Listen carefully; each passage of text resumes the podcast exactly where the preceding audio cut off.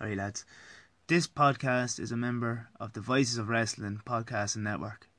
Visit voicesofwrestling.com to hear the rest of our great podcast, as well as show reviews, columns, opinions, and updates across the world of wrestling.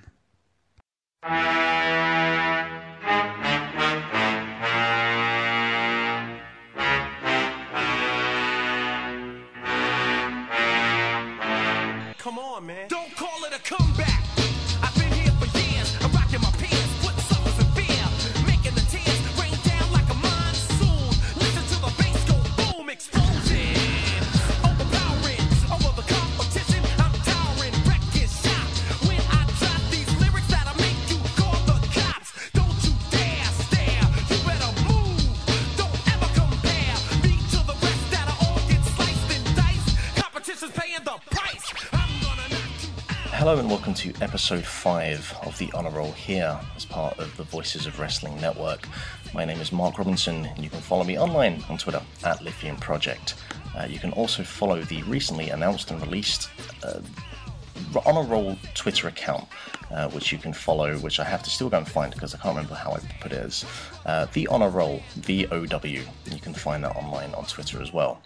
Um, we're doing things a little bit different this week, uh, not only because we're not doing specifically a, a you know Ring of Honor branded show, but also because I have a very special guest with me. Uh, you may know him from the Voices of Wrestling site as well for being kind of a jack of all trades writer. Um, he's done a whole bunch of stuff over there, and I'm a big fan of his work.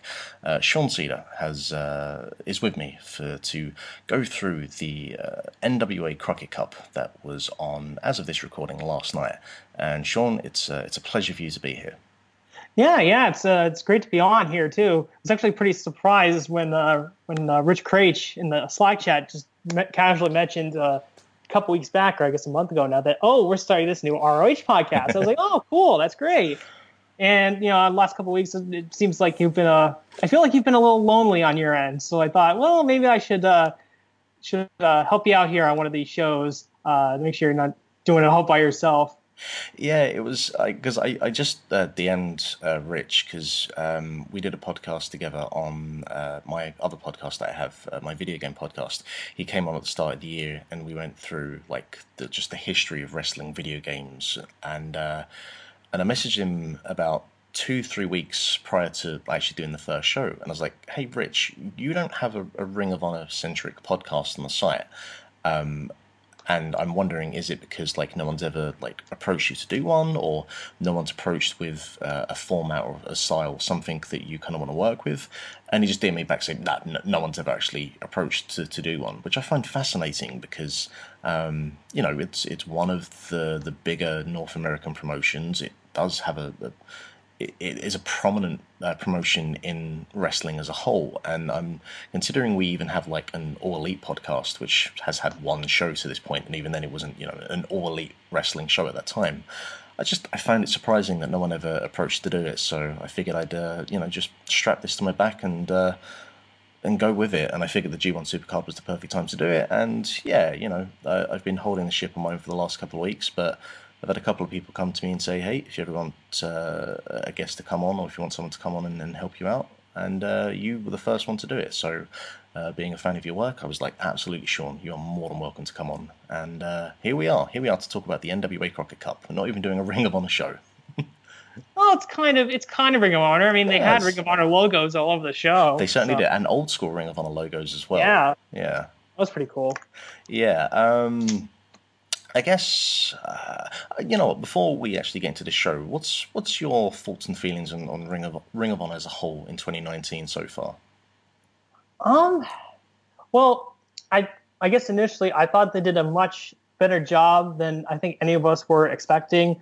Um, with the new hires that they signed, people like you know PCO, Bandito, Brody King, uh, Mark Haskins, Tracy Williams, Roosh, obviously, um, and and and things seem to be going pretty well with the first couple months. Uh, I I enjoyed the anniversary show back in March. Um, uh, I guess I'm a little bit more concerned, sort of slash weary of what's to come with the allure and hmm maybe still ends up Cass and you know Bully Ray is supposedly taking more power in the company. Not sure how I necessarily feel about that. Um, but yeah, so it's more of just a, like I said, a, at this point, I'm still, you know, invested in sort of the new talent they're bringing in. But as, I guess as far as the overall direction, it's sort of a uh, wait and see where they go kind of approach. Yeah, I think that definitely um, the last couple of weeks of television, uh, I, I feel that they're going in the right direction with a lot of the talent that they have. Um, I still think the whole Lifeblood stable is is a bit of a it really feels like they've just thrown a bunch of new guys together and like I mean they kind of did that with PCO and Brody King as well, but that seems to have a weird chemistry to it where the whole lifeblood thing is uh, it's still not quite clicking with me yet, but in terms of just having all of that talent and you know everyone was saying after the final battle that with the mass exodus of the the elite that that stripped out this this core part of their roster. But I think I agree with you. They've done a really good job of um, replacing the talent and, and bringing in uh, a, a, bunch of kind of fresh faces. And uh, I, as long as they get the booking in the right direction, and that's things we can talk about, uh, I'm I'm pretty confident with, with Ring of Honor in 2019. Yeah, I was actually going to say uh, we'll, we'll talk about Villain Enterprises a little bit later, but I think they've turned out much better than Lifeblood as a stable. I mean, Lifeblood, you look at them, they've already one's out for several months due to injury, and the other one's apparently out of the company now. So um, in that regard, Villain Enterprises, Villain Enterprises is doing uh, a lot better at this point, for sure. Yeah, and um, and also as, as kind of briefly mentioned there as well, I wanted to get your your thoughts on the whole Enzo Cass thing and like the idea that they're already done with the company because because of the whole nature of this sort of like work shoot invasion angle. I'm still taking that with a grain of salt that uh, that maybe like someone has kind of passed information to to Big Dave Meltzer um, that's kind of misleading information, and that they're still going to at some point do like another invasion on the company or something. Yeah, well, I guess the, the, the theory for the last couple years is that I guess Delirious has been sort of theorized as the sort of Meltzer source in ROH, or at least one of them, um, who I guess would feed them the more positive things about Ring of Honor, sort of countering the negative news. Sure. Um, but I don't know. I mean, you would think that story has some legs to it, but then again, you have Enzo and uh, Tama Tonga now are going back and forth on Twitter with promos of their own. And honestly, actually, this popped into my mind. Um, recently because they have the God Briscoes match coming up in Chicago for a television taping on the War of the Worlds tour, and the the idea that popped in my head as a if, if Enzo and Cass are still there as a potential place where they're going, is like I could totally if if they are still with the company or they're still planning to use them, I can totally see them doing at Best in the World in June a three way with Briscoes, God, and Enzo and Cass, which you know that that that would be certainly a, a interesting match to say the least. That would um, be a thing that exists, and that's about as much as I can say on the concept yeah, of that. But but but the Briscoes God match in Chicago just screams to me a match that's going to end in some bullshit manner. You know whether Enzo and Cass are involved or not. So, um, but but, that, but that's my theory at this point. We'll see if I'm right or if you know. Hopefully, thankfully, they're they really are done. And honestly, if they are still in Ring of Honor. I mentioned this in the Slack chat with the other VOW guys, but my hope is that uh, Enzo crashes and burns or does something stupid really early to just kick, get himself kicked out ASAP. Yeah. Um, you know, obviously he's prone to doing stupid things. He's not the. He's a very horrible human being. Well, I mean, by everything that's been um, mentioned between him and then uh, with uh, Cass's leave from WWE last year, that it, there's a good chance that it could have been either of them that would have gotten kicked out for uh, behavior issues or saying something to the wrong person. But we'll see what happens uh, with, with the following weeks and see if there's any further updates on that. Hopefully, there isn't. Uh, onto... Yeah, I just, I'll, I'll just say that uh, if they are sticking around, I would be surprised if they're still in Ring of Honor a year from now. Uh, yeah, absolutely. Yeah. Uh, moving on to more positive things to discuss. Uh, the Crockett Cup made its return last night, April the 27th, from Concord, North Carolina, uh, presented by NWA with um, cross promotion between Ring of Honor, CMLL, and New Japan Pro Wrestling. Um, kind of weird in terms of just uh, like Ring of Honor had a, a, few big shows. They've had a bit of momentum recently, even with some of the, the, the negative press that they've had out of the G1 Supercard. But um, between the seventh, the the uh, anniversary show between uh, the G1 Supercard, uh, Masters of the Craft, um, just the week before last, um, they've had a fair few kind of big shows recently, and the television's been pretty good over the last couple of weeks. So I was coming into this, even though you know it wasn't a full-on Ring of Honor show, I came into this with uh, a fair amount of expectation to it, and I think that also the uh, promotional work between uh, Nick Aldis and Marty Scurll uh, gave this gave this show a fair amount of juice to it that uh, it could have gone just without much conversation, much press or fanfare um, leading in. Like, how did you feel about this show going in uh, in terms of the promotion and just kind of how the momentum has been with the television and the uh, the Aldis Scurll stuff? Well, I I do think that they did do a very good job uh, promoting the Nick Aldis Marty Scurll match through both uh, both 10 Pounds of Gold and Ring of Honor television. Um, I think there was also just a, a, general excitement around the idea of bringing back the Crockett Cup, especially when some of the teams were announced. You know, you had teams of CMLL, you had teams from New Japan in there, you had some Ring of Honor teams. Um, so, as a whole, I think they did a, a pretty good job sort of uh, building up to the show. It didn't, to me, it didn't feel like like you know major pay per view like the 17th anniversary or G1 Supercard or any other regular Ring of Honor pay per view, but the anticipation was there. I would say, at least on my end. You know, I I think they did a a pretty good job setting it up, even though they didn't necessarily build up to the actual tournament that much on Ring of Honor's end in terms of you know aside from having uh, PCO and Brody King win the tournament, the uh, tag wars to get into to uh, the Crockett Cup, and then the Briscoes won their qualifying match on TV. So uh, they they didn't do a ton of building up on TV for the actual tournament, but on their end, I think they did do, uh, I guess the the adequate amount. Uh, I guess you could say. Yeah, um, the the way this show was uh, presented, um, it it felt you know, it kind of felt like you had tuned into a wrestling show from the 1980s. Um, you know, Jim Cornette was there, although he was a little bit grayer now.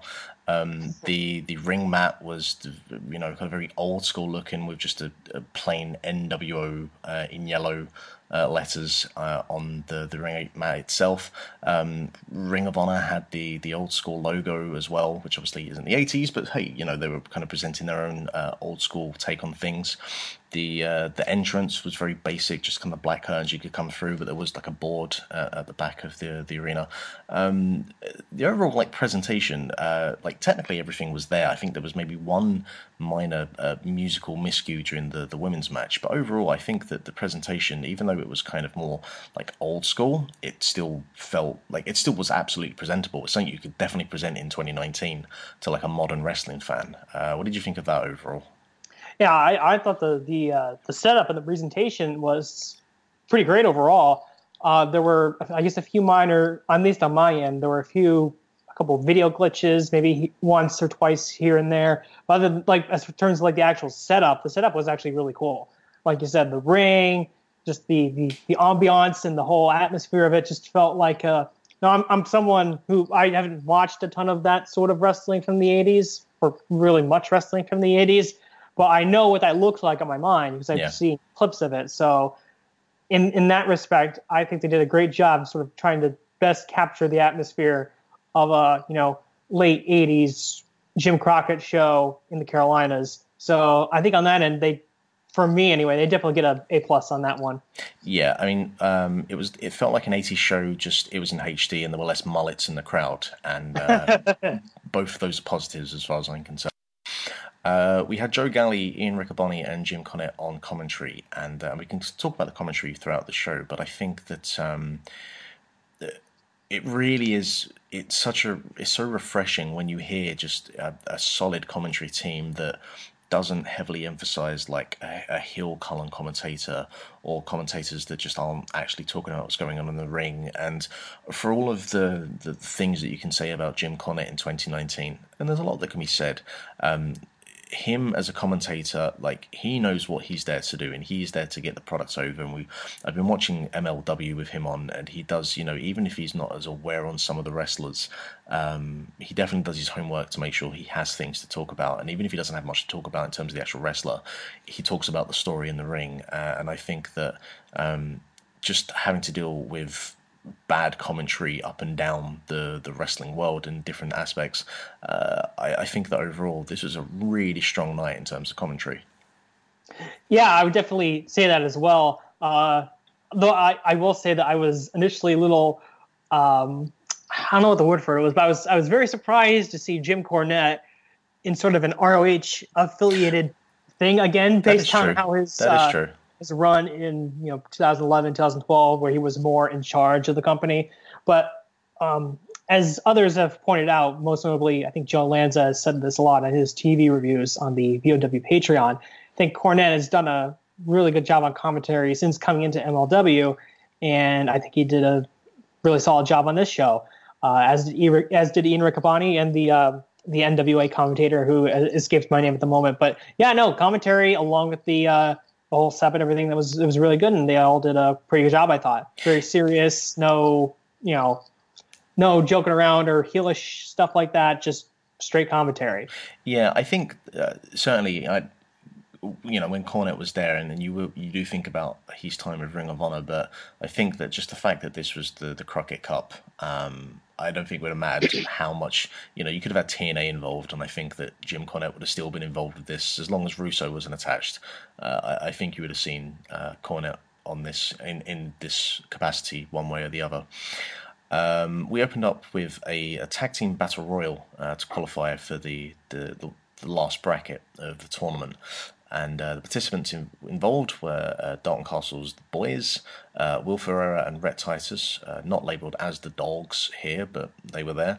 Uh, Royce Isaacs and Thomas Latimer, also known as Bram in TNA, uh, Jay Bradley and Josephus, and Zane and Dave Dawson. And I think I think there are more. I don't know. A lot of these names, a lot of these tag teams, I'm not overly familiar with. Um, I don't know what your uh, knowledge on some of the, the lesser known uh, names here were, Sean. Um, but this was a battle royal. It existed. Uh, I've seen a number of battle royals this year that have all had the same thing of the t- the person or team that won it were hiding under the ring or outside the ring, came in to eliminate the last team that thought they'd won. I think we've seen that about four or five times this year now in different battle royals. Um, this existed. Yeah, I, I think it's fair to say that anything that's not the over the budget battle royal from All In is either just average or bad, um, or I guess just there. And this one was just there.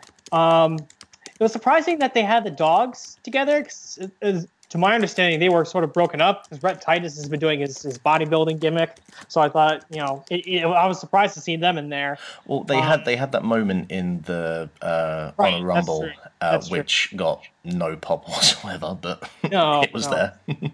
um, wasn't too familiar with the Dawson brothers. Uh, one thing that did strike me was Josephus. Now, I, I hadn't seen him in a while but I, I do know that he, um, I think it was on the NWA pop up show in January.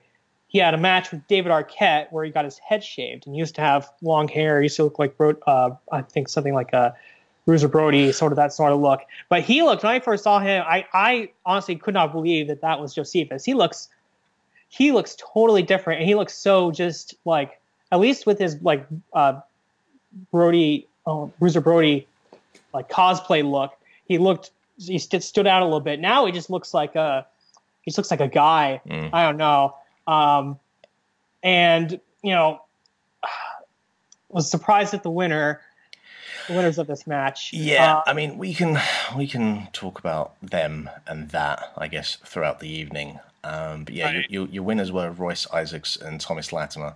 Uh, now, I'm more aware of Latimer um, as I used to watch uh, FCW back in the day when he was part of the Ascension um, in their original formation as this weird, like, kind of Matrix goth blade vampire sort of gimmick before they became he, whatever the yeah, fuck they he, are now. He was part of the Ascension. I remember one of them, it might have been uh, Konnor, one of them wore like this sort of, it looked like sort of a piranha shoulder dress thing was very strange just looking at it in photos. But yeah, I, I easy to forget that yeah, Bram was in the Ascension at yeah, one point. those it was those two, Shaul Guerrero, and I want to say it was either Primo or Epico. I can't remember which one. Uh, and why I remember that in 2019, don't ask. Um, but yeah, he's obviously um, like the likes of Enzo and Cass. He is a, a problematic figure. Um, but he, he was as part of the NWA in this tournament, and uh, spoiler alert, they got to the finals, um, and not really deserving for a number of reasons, as we'll talk about as the show goes on. Uh, Royce Right. Isaacs, Royce Isaacs, I don't really know anything of. He kind of, again, he kind of felt like a bit of a guy. Um, I, I, he didn't really show me anything throughout this entire uh, uh, pay per view. Um, I don't know if you know anything more about him, but he's not someone I'm overly familiar with. Well, let me ask you. Well, I guess before Royce Isaacs, let me ask you this. I, I had this theory when I heard that Bram was on this show. Does, does he, to you, does it does it feel like that he was sort of a, a Nick Aldis guy that he probably had a hand to bringing in? Because I know Billy Corgan has sort of a soft spot for former TNA guys like that were there around the time that he was with the company. But I, I feel like I could be wrong, but I feel like um, Bram is close with Nick Aldis or friends with Nick Aldis. So I, I feel like that maybe him being on the show is sort of a Nick Aldis sort of, hey, you know, my friend booked here. Uh, could be wrong though, but that's just. That's just Um, I'm not sure. I'm not overly familiar with. Um, Well, they probably would have known each other because they were both in TNA or around the same time. they let me see because Aldis left in what like 2014 or so and I think he was there a little longer because I think 2014, yeah, because 2014 was when he was world champion. I'm pretty sure. oh man it's yeah yeah no you're probably right yeah because Styles would have left around about 2014 then went to New Japan around that time so yeah I suppose that that matches. Yeah, I'm up pretty sure. I'm pretty sure that both were there around that era where they were doing tapings in the Manhattan Center, Sure, like sure. the beat the the Beatdown Clan and all that stuff. I think they were all there around that time. Um, I mean, there's there's probably a chance that they've run in similar circles. I, I couldn't say for, for certain um, what. That, they're- that that's just my guess, though. yeah, possibly, possibly. As Um, far as uh, Royce Isaacs goes, the only other exposure I had to him was actually at WrestleMania weekend on the DDT show of all places, where he teamed with Joey Ryan against uh, Danshoku, Danshoku and Antonio Honda, and they have one of those um, um, traditional DDT, you know, comedy matches. I think uh, I think the match ended, or w- one of the ending spots was Isaacs taking a taking basically. Uh, I think somebody put Joey Ryan's blow pop up Antonio or not. No, they took Joey Ryan's blow pop. I'm trying to remember this right. They took his blow pop. They they stuck it up uh, Dino's ass and then put it in Isaac's mouth. I'm pretty sure that's what happened. Um, but it's funny. He was on that show in that match, and then he ends the month on the totally opposite end of the spectrum on a what's supposed to be a super serious uh, show at the Crockett Cup. But again, based on that DDT show that I was at, you know, I thought, you know, Isaacs, you know, he's teamed with Joey Ryan. He must be a comedy guy. Um, but you know, he was on the show. He was in a sort of a serious, like more serious heel role. Um, so yeah, I don't really know much about Isaacs beyond seeing him in DDT in New York City and this show. yeah, and I didn't really feel by the end of it I, I knew too much more um, about him. But you know, we'll, we'll have more to talk about as as the night goes on. Uh, the Crockett Cup, round one. Uh, we started off with Flip Gordon and Bandito representing Ring of Honor as they defeated the team of Stuka Jr. and Guerrero Maya Jr. from CMLL. Uh, and I really, really like this match. And I, I've been saying, uh, I think I said on the first week uh, when I did the preview for the G1 Supercard that I was worried about Bandito in Ring of Honor and him being able to, you know, really get a chance to shine and showcase himself. Um, and for the last three or four weeks now, he's been my favorite like performer on every single show that I've watched. Uh, I just I love watching him perform, and the fact that he's so young and still has such confidence and such pre- uh, an aura and presentation about him. Um, he just he just stood out in this match for me. Yeah, yeah, Bandito's been great, and even though he's sort of taken uh, a couple of higher profile losses since he's joined Ring of Honor, mainly on the pay per views, he's you know he's pretty much won everything else. And again, aside from those one or two losses, they've done a pretty good job booking him. I mean, he even pinned. I think he pinned Bully Ray at one point on a show back in January. So Yeah, it was it was the loss to Roosh uh, a few weeks ago that had me, uh, about a month ago, that had me worried that they kind of had him in a certain pecking order. But Yeah, see, I, I I feel like a lot of people were surprised by that, but I really wasn't because I I figured from the get go that Roosh, you Oh, know, yeah. they they see him as a main event guy, and from the second that match was announced, I was like, oh yeah, Roosh is totally winning this match. oh, definitely, definitely. um, but no, yeah, Bandito's been great. Um, yeah, yeah, he's just been awesome, and it'll be interesting to see where he sort of goes from here. Whether they sort of now, I know he has a match with uh, Flip Gordon coming up, but maybe they'll keep the tag team with Flip Gordon going because they seem to they seem to gel a little bit in their two matches. Um, yeah, um, I just hope Bandito can do some great things in Ring of Honor, and we'll see uh, how he does in the coming months. Uh, I really appreciated that uh, Jim Cornette managed to give the history of CMLL in about a minute. Um, that's Right. pretty impressive to be able to condense down the entire history of uh, the world's oldest wrestling promotion. Um, and this was my first time seeing Stuka Jr. and Guerrero Maya Jr. Uh, and I think they, I think they won over the crowd by the end. Uh, the crowd was really hot for this. I have no idea on um, the actual capacity of this venue. Um, it didn't look from like the opening shots where we saw where the commentary were. It didn't look like it was. Um, you know, a, a, a massive audience by any means, but they must have mic'd it well because uh, during this match they were they were really hot for it, and uh, this was one of the more lively matches of, of the night as a whole. Uh, I really enjoyed this match. Yeah, I know ROH has run this venue um, for a couple of years. It's one of the it's a it's a larger venue, but they never they've never really filled it that much. Um, I think that I think the capacity is somewhere around like two thousand or a little bit more than that. But they never do they've never done more than a thousand in that building, and it, it, it was kind of a little hard to tell because they you know they had the lighting dark to sort of give it that ambiance of an old school show, but no, yeah, I, I feel like with all the CMLL guys that come over, with the exception with the exception of maybe you know somebody like Dragon Lee, it feels like they never they almost never get a reaction when they come out, but by the time the match goes on as it progresses, they eventually win the crowd over. Um, I remember that happened on a New York show that I went to where Ultimo Guerrero was on, where he didn't get that much of a reaction, but then he did a couple cool spots. And then as soon as that stuff happened, everyone was doing the raising the roof thing with Ultimo Guerrero, and they were all into his match. So um, yeah, yeah, I, I guess it's a little weird in that way, and I guess it just shows that not that many people, at least in the Ring of Hon- Honor fan base, are paying that much attention to uh, CMLL. Uh, but as far as the match itself goes, you know, I thought it was great. Uh, for me, it was probably the match of the night. Um, Gordon and Bandito, again, like I said earlier, they did a really good job as a team.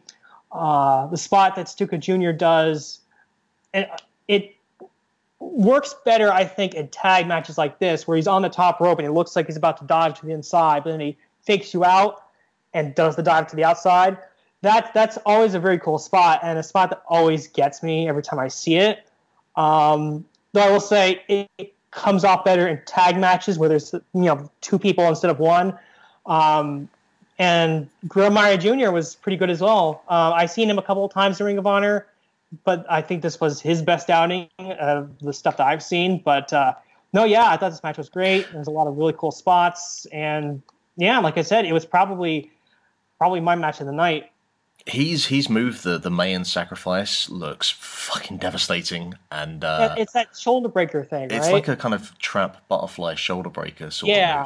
of move. hmm Uh, and if no one's ever seen that before, I imagine that will be like the move of 2019 by the time you know anyone else sees it. Because uh, I'm surprised it's not been ripped off elsewhere. Uh, yeah, I could definitely. I'd be more than happy to see uh, Flip and Bandito tag more going forward. Um, and if at some point, if we end up with uh, Lethal and Gresham winning the tag titles at some point, I was like, yeah, give me that match. I'll I'll take Oh, yeah. that. Thank you. Uh, next up, uh, we had the War Kings, which is the team of Crimson and Jax Dane, up against uh, the team of Royce Isaacs and Tom Latimer. And uh, like the Battle Royal, uh, this was just there. Um, I've not seen Crimson since his days in TNA slash Impact. Um, he was just, you know, he had a presence about him. I quite enjoyed him and, and Amazing Red for the time they had together, um, but he's never exactly been uh, a workhorse by any means. Um, and by the end of this match, uh, you know, just the, the, the shenanigans at the end were what you'd expect really from you know what this team of Isaacs and Latim are going to be as, as the, the real kind of heavy heel team in this tournament. Um, but uh, wasn't really a lot of juice to this one. Yeah, the the only the only real interesting thing to note is that uh, I don't know if you saw. Uh, did you see Crimson and Jax Dane uh, in their run in TNA when they were sort of in the middle of that GFW transition? Or I, I avoided that whole fucking nonsense during that time because it was just a mess. I was going to say, did, did you do you remember what their team name was? It wasn't the War Kings. It was something else. Uh, no, I we could be here all, for a while, so It- that amused me. It was their their initials were actually VOW. really They were they were the Veterans of War, and I think they were doing a, a military like babyface U.S. military okay. gimmick. That that name actually does ring a bell. yeah, you say because it. they were they were Yeah. feuding with LAX for a little bit. But yeah, no, I just thought that was funny. You know, that they did the whole thing where they were, oh, they're POW. Um, but yeah, I, this match wasn't very good. Um, I I was surprised that Crimson and Jax Dane lost because they were the first team to qualify on that uh, NWA pop up show in January. They seemed like an NWA team, so I thought you know they would go over, and you have you know uh, Jax Dane, who's a former NWA champion. I thought they were an easy lock to go to the next round, but obviously not. They chose to go with Royce Isaacs and uh, and Bram. Um, you know, I, I guess I guess it was just good to, to establish them as heels with their cheap win, but yeah, not much to it really. No, um, I'm going to move swiftly on because I, I have nothing further to add than that. Um, Cornette announces the Rock and Roll Express, who come out, who um, who had one of my favorite matches over WrestleMania weekend um, against uh, the team of LAX, and uh, you know they came out and. Um, the Rock and Roll Express was just talking about, you know, how excited they were to be there and how this is like the one thing that's avoided them during their careers. Uh, this was followed by the Briscoes coming out, who were full on hill for this. Who just, uh, I thought the Briscoes were just fucking phenomenal uh, for the for the two matches they were here for this night. Uh, uh, I've I've heard people talking about how like the Briscoes are kind of a bit a, bit of a tired act at this point, and like they can't wrestle to the level that they once could. But uh, I, I think the Briscoes are still phenom- phenomenal um, as both characters and wrestlers. Uh, and you know this spilled into the actual match itself. Um, we started off with a fucking Hurricanrana by Ricky Morton, who, uh, what are we? We're talking in the 60s and been able to hit moves like that. You know, I'm 31 and I can't do half the shit that these two could do.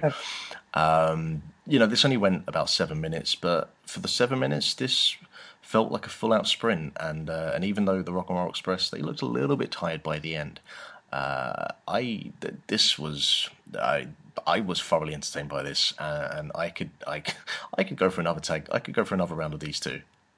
yeah, this was this was perfectly fun and entertaining while it lasted. You know, they it seemed like after the fact, or I guess in hindsight, that they told the basic Rock and Roll Express tag formula story where I think it was I think it's written. They start off hot, then I think Ricky Morton gets isolated, then he makes the hot tag to Robert Gibson, who I guess Robert Gibson was only in the match. It felt like like legally for like 30 seconds maybe.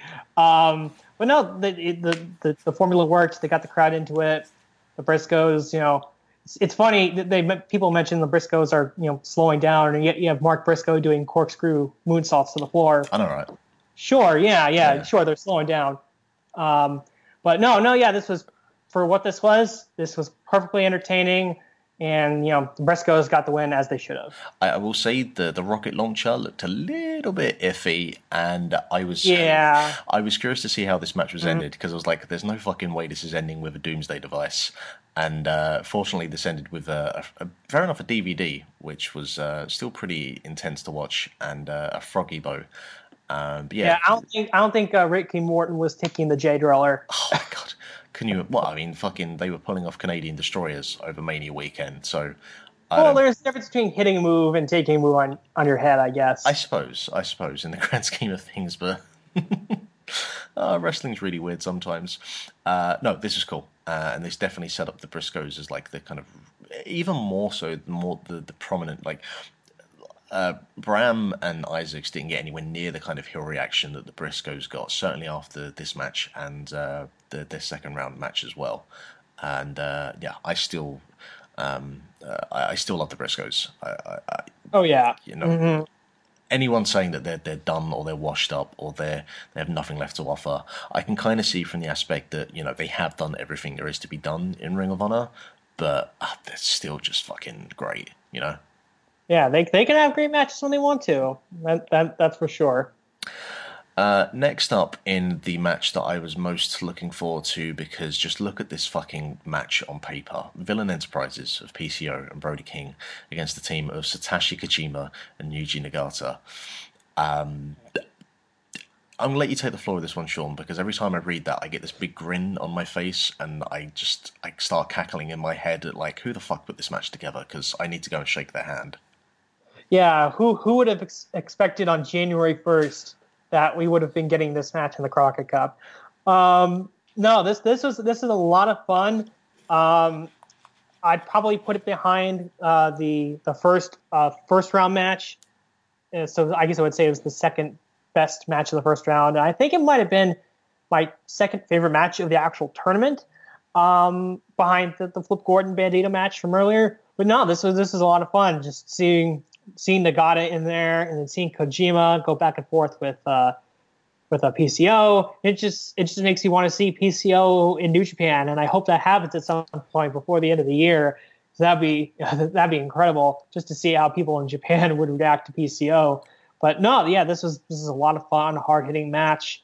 Um, it got me excited to see Kojima and Nagata on the uh, War of the World shows. Coming Yeah, up. definitely. Uh, yeah, I'm not saying that I want PCO in the G1, but I kind of want PCO No, in the G. no. I, I don't think he would survive a G1. Ah, look, fucking Tenzan's still in at this point, and he's you know as broken down as you can get. Um, yeah, this is just very heavy hitting. Like you've got four just big stiffs going out there, and um, you know just throwing bombs, throwing chops left, right, and center. Um, just the kind of wrestling that I really enjoy. Uh, and I've said before, like I'm with Lanza that Kojima is just one of my favorite wrestlers of all time. Uh, he has a charisma that just gravitates towards me. He has a physicality that I enjoy. Um, Yeah, I, I would I would agree. You know, I I haven't seen as much as of uh, Kojima's past as sort of like you have or Joe Lanza had have. Um, but when I first got into New Japan in 2013, Kojima immediately jumped out as someone who was one of my favorite guys. He just I don't know, it was just something about him that I was attracted to, and I've always I've always liked him ever since I saw him for the first time. I can't remember if it was 2012 or 2013, but he had a G1 match against uh, Shibata, and he hit this clothesline towards the end of the match where he just turned Shibata inside out. And I remember Liger was on commentary and he pissed himself laughing because it was just fucking just the stiffest lariat. And uh, I remember at that time I was like, I like this guy. I'm, I'm going to watch him. I Uh, enjoy that, him. that sounds incredible. Yeah. But yeah, no, th- this match wasn't. It wasn't like blow away, but it was a lot of fun. And given who was involved, it was probably about as good as you would have expected. Yeah, and again, and I, I think we can probably talk about this here, but this team of villain enterprises, like when it was first announced that they were joining Scurll in this kind of sort of sh- ragtag uh, stable of just like, oh, here's two guys that we've just brought in, let's put them together. You know, it, it did kind of stick out in a similar way to Lifeblood, but these two have found this weird fucking chemistry since the start of the year and or, or late last year um, and between like this, between that street fight on on the anniversary show, uh, I I really like these Villain Enterprises. By the end of the year, if they keep this up, and fuck knows if PCO can keep up this kind of wrestling style to the end of the year, they're going to be one of my top three, top five tag teams of the year. Yeah, yeah. I think if they were able to keep this up through, you know, through the end of the year, you could definitely say that. Um, yeah, it's just, it, it's so weird. You know, at the time, it seemed like the stable was meant to be sort of both from Marty Scurll as the leader, but really, uh, Brody King and PCO have gotten a lot more out of this group than even Marty has. Yeah, absolutely. Yeah, they just won, and God bless PCO. You know, it, it was a it was an interesting signing at the time because it you know it, it sort of I think at, at, when he was when it was announced, I feel like a lot of people, or at least people who have followed Ring of Honor for a long time, sort of had that feeling of well, yeah, that sounds cool, but it feels like they're you know taking advantage of something six months too late. Oh, that's typical Ring of Honor, but PCO is just seeing even more success in signing. I mean, he's held three titles at this point. He was in an IWGP tag title match at MSG. You know, he's been, you know, it feel like it felt like he was on his 15th minute of fame, or I guess his 14th minute of that 15 minutes. But um, he's he's gotten, I don't say even better, but he's gotten just more popular, and he's seen even more success in 2019 than he did in 2018. It's really been incredible just to see his meteoric rise, just from you know, not uh, honestly, you know, in 2018, who how many people even like knew that PCO was still wrestling? Yeah. Uh, and then he just shows up on spring break, has that match with Walter, and then a year later he's in Madison Square Garden, and then a And month now- after and- that he's held three different tag titles. And now he's got like, a, a Ring of Honor. World Title shot coming up as well. Yes, yes, it's it's been his rise has been incredible, and the chemistry between him and Brody King, you know, again, weird stable. He didn't think he didn't know how they would work as a team, but it for some reason it's just clicked. It's just really worked. Uh, next up, uh, Medusa arrives because she's out to present the winner of the uh, vacant NWA Women's Championship match. So this was originally meant to be uh, the women's champ at the time, Jazz, against Allysin Kay.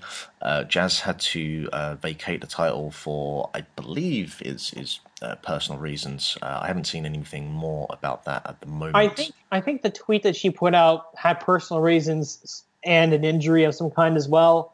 Uh, so it might it might have been a little bit both.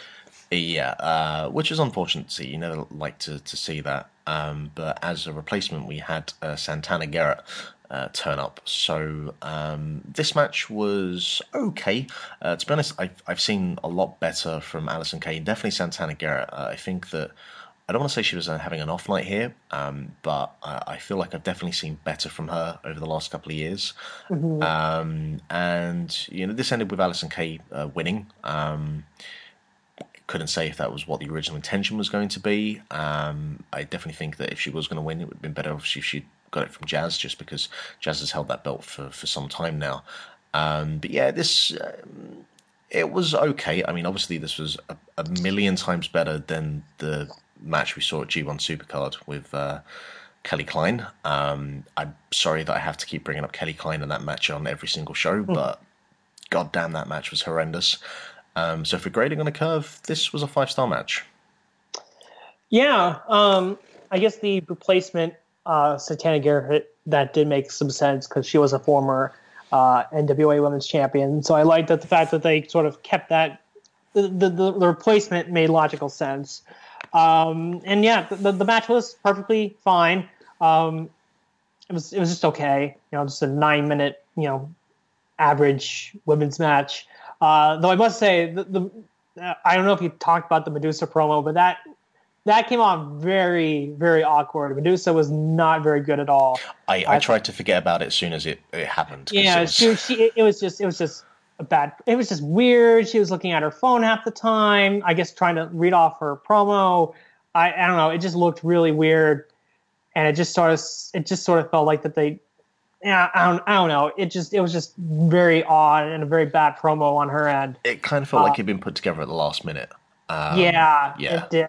Mm-hmm. But again, the, the match itself was was okay, I guess, and uh, these two they they could probably have a better match if they had, I guess, more time to prepare for it. Uh, but they would certainly be much better people in the in the Women of Honor division than someone like Kelly Klein. But um, but yeah, no, I, I guess the result wasn't that surprising. No. I think e- I think even if, if Jazz had been there, I, I feel like Allysin Kay was going to win. Um, but you know we don't know that because she was hurt. Yeah, uh, Kay ended up winning with um, what she calls the big D. It's a spinning lariat, and I, I don't know. I think she could find a more effective finisher. It doesn't. It doesn't. Her version of a spinning lariat doesn't have as as much impact as like say. I, I want to say Luke Harper, but that seems like a bit of an unfair comparison to make. But you know, um, she needs to get a little bit more oomph into that move. Um, but yeah, it, this I- was this was fine. I was I wasn't really expecting that to be the finish. And maybe that's because No. I don't know what her finisher was. It was just it was she just- hit a clothesline and oh the match is over, I guess. Yeah, yeah. Um, I mean, sometimes you can have a flash pin like that, but that didn't feel like a flash pin. It definitely did kind of come out of nowhere because it just didn't have as much impact as you want. Um, she should have been talking to, to, to Kojima beforehand. He could have shown her. Like, just there's a certain way you have to hit it. Uh, we had uh, Caprice Coleman uh, with the Mi- Midnight Express, uh, Stan Lane, Bobby Eaton, and Dennis Condrey. Uh, and this was here basically to announce that uh, Dennis Condrey had beaten his battle with cancer. So uh, this was a nice moment. Yeah, yeah, nothing wrong with it. Um yeah, not much you can say. It's cool that he beat cancer. Yeah, uh, and you know, we, we had a, a fair number of uh, NWA slash WCW uh, guys kind of showing up throughout the show, and um, yeah, I'm always happy to, to you know have moments like this where guys of come out and um, just hey, you know, here's Stan Lane, here's Bobby and here's Dennis Condrey, and uh, wrestlers of that era that are still alive because they're falling thick and fast, and uh, you know. Um, it, it was really nice like later on when we saw uh, Magnum TA come out because you know whenever I, I think about Magnum TA and the potential and uh, just the the tragedy of that backstory I guess um, and everything Oh, yeah. that happened uh, just uh, even though obviously I didn't grow up watching Magnum TA that one that one always kind of gets to me I guess um, but anyway we we move on from there so we had our first semi final uh, matchup of the Crockett Cup where Flip Gordon and Bando- Bandido uh, took on Royce Isaacs, and I'm just going to call him Bram from now on. And it's kind of amazing the contrast between the first match with Flip Gordon and Bandido and this match because uh, boy, Isaacs and Bram really fucking dragged this thing down. Yeah, yeah, that that's pretty much the story of, of their whole run in this tournament. They just they just dragged everything down that they were involved in. Um, yeah, they had a, uh, Gordon and Bandido had a bunch of you know high paced offense at one point, and I guess they tried to sort of indicate that Medusa, who I guess was still at ringside, would gave uh, Latimer and Isaac some advice, and which I don't know if that really played into the match that much because they only took It control. barely did. Their- It barely yeah. did. The only the only reason why they won is because Flip Gordon hurt his knee on a 450, and that was that led to the finish. So it, it seemed weird pairing her with Isaacs and Bram, and I, I guess she, she did come out with them later for the uh, the finals of the tournament.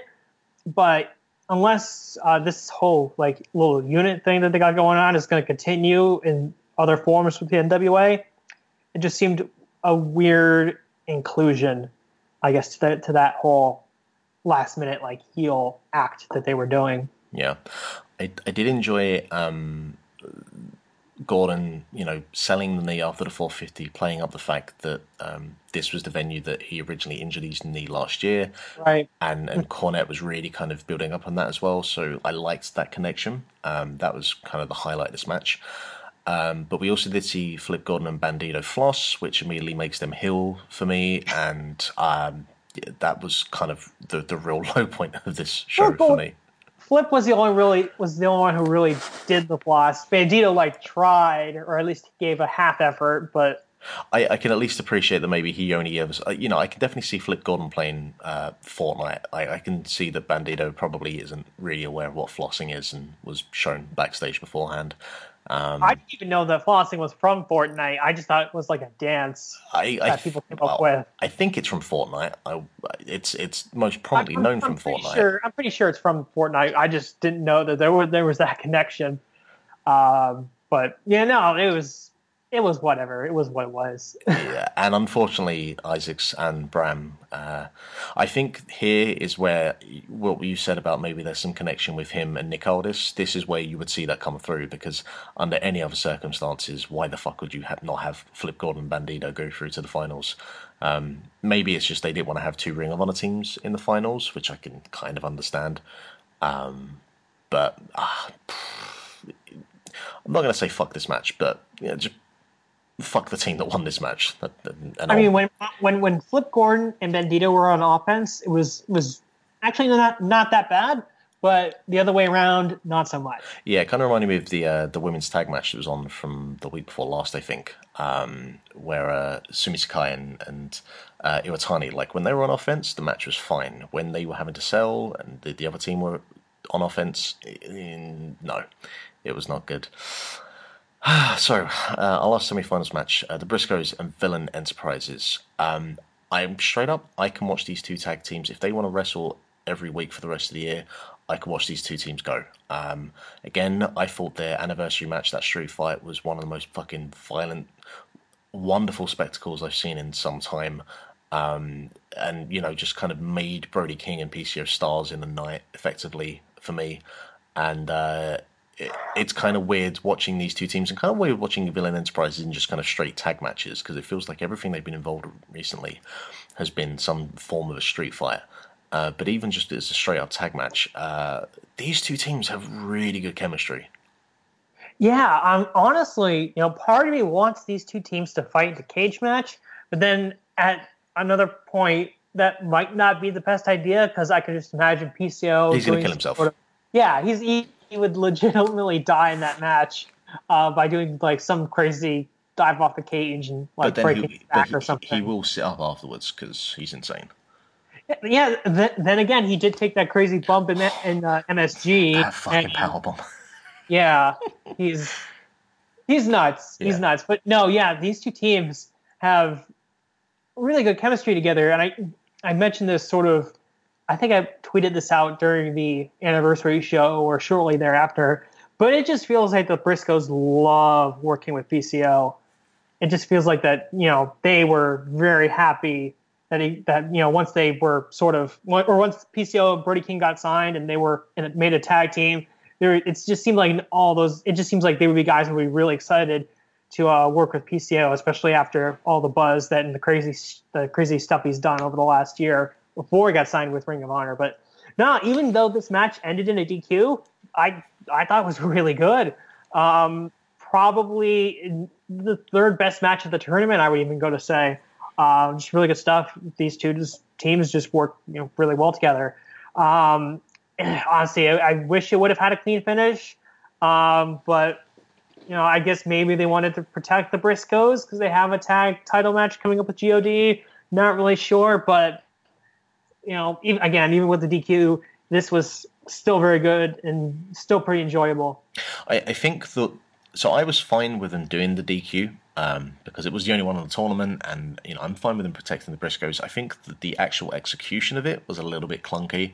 Um, uh, all four guys had chairs; they brought them into the ring, um, and I think it was Mark Briscoe kind of dragged the ref towards him, and Jay went to swing a chair and ended up um, getting clocked with a chair, and then Mark came and clocked. Um, I think it was PCO, and it just it, it looked a bit clunky. Like they, they could have done this another way that just looked a bit cleaner, I guess. Um, but they got to the point they needed to get to. But everything before that, yeah, just just uh, fair fucks the PCO for for wrestling three times this night as well. And even though the last match didn't go that long, um, for a man of his age to, to wrestle that style, the way he wrestles, um, it's just it's completely insane. And you know we've already spoken about it. Um, but again, you know, Briscoes are having a, a sneaky underrated year for me. I feel, and uh, I really hope that we see these two teams uh, light up again at some point. And yeah, definitely, I think that they could definitely do a cage match. And um, God bless PCO for whatever stupid thing he decides to do in that match. Yeah, yeah. I really hope that they do sort of continue this feud, and the, the finish would lead you to indicate that they are going to continue it in some form at some point. Maybe after you know the Briscoes are done with whatever they're doing with God and even end zone cast or whatever. Let's shh. We don't we don't mention their names. They're, they're, they are the Voldemort of this podcast. Uh, Post match, the Briscoes attacked uh, and they Pillmanized PCO's arm. Um, and Jay just went on one of his tirades that he does and just saying basically fuck the NWA and he was out there. Um, so yeah, I mean I I feel like this is something they can come back to with the Briscoes, depending on how they whatever relationship continues between Ring of Honor and NWA, but it definitely feels like something that they're going to come back to. I don't know whether in terms of uh, them doing more stuff with the NWA, but definitely doing something more with uh, with Villain Enterprises. Uh, next up, we had the NWA National Championship on the line as the champion Willie Mack took on Colt Cabana. Um, first of all, Sean, I, I need to express this. I need to get this out my system. Uh, I think that the national championship itself is a fucking horrendous looking belt. Um, I it's it's one of the uglier belts I've seen made in some time. I don't know if you agree with me. I don't know if you have any thoughts or feelings on this. I don't know if you've ever had to talk about belts before, but it's not a particularly attractive looking belt.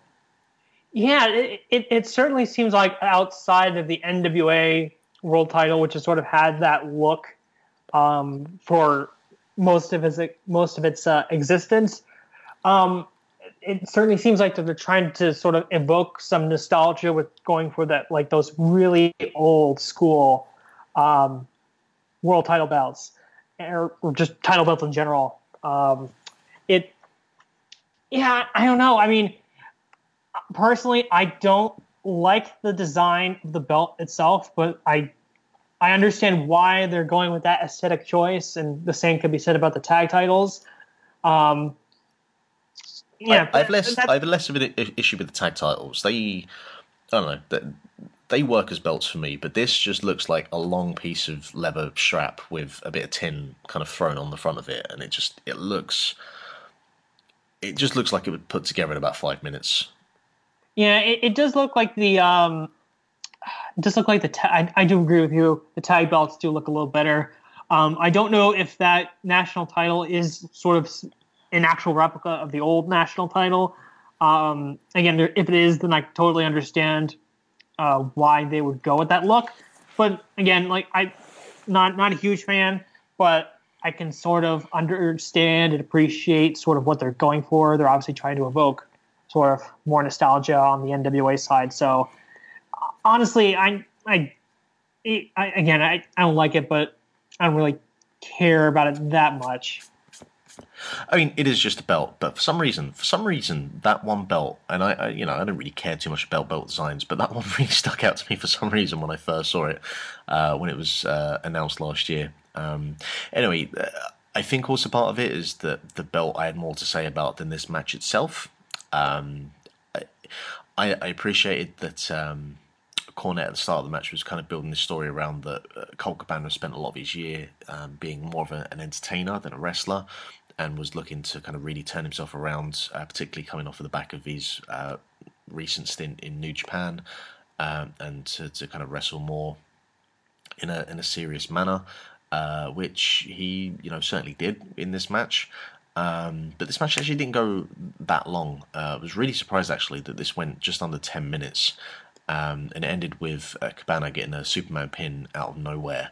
Um, also made more surprising by you know Willie Mack's kind of story with this uh, championship was his claim that he was going to defend it in, in all 50 plus states, uh, and he made it to six. Um, I don't know if that's to do with kind of contractual reasoning with, with him being in Impact um, and and any kind of confliction there because you know he's been on uh, the Ring of Honor television lately. He had that tag match with him at right. Against the Briscoes.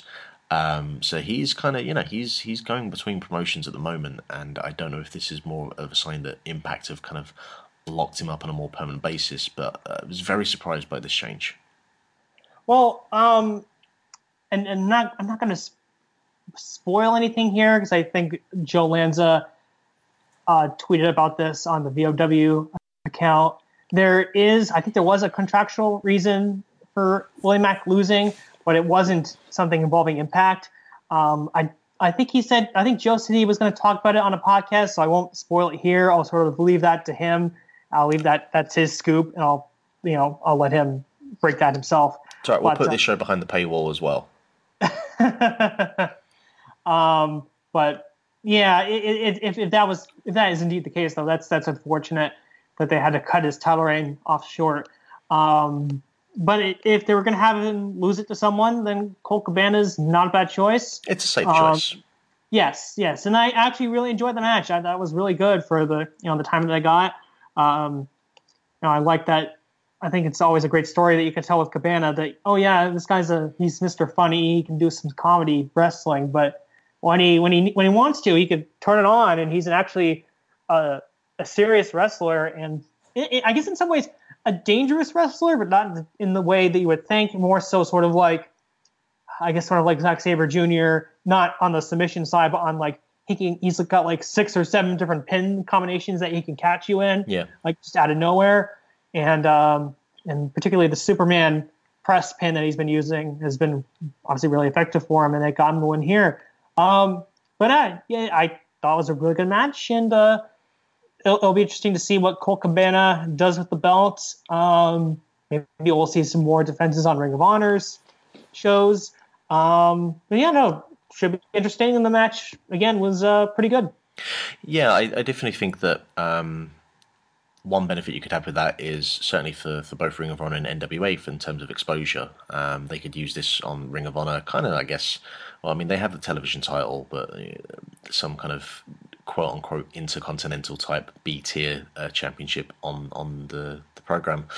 Um, but after we had, of all people, James Storm uh, arrived, and uh, I haven't I haven't really thought of James Storm. I know he turned up on NXT for one show, and then he was back in Impact like a month later. And uh, I don't really know. I know he was in ICW. I want to say earlier this year or late last year.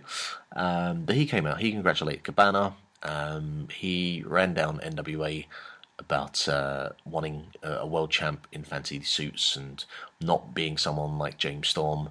And uh, and he we he challenged Colt Cabana. So at some point we're going to get James Storm and Colt Cabana in a match that I didn't expect to see in 2019. Yeah, I'm not entirely sure when that match is going to take place.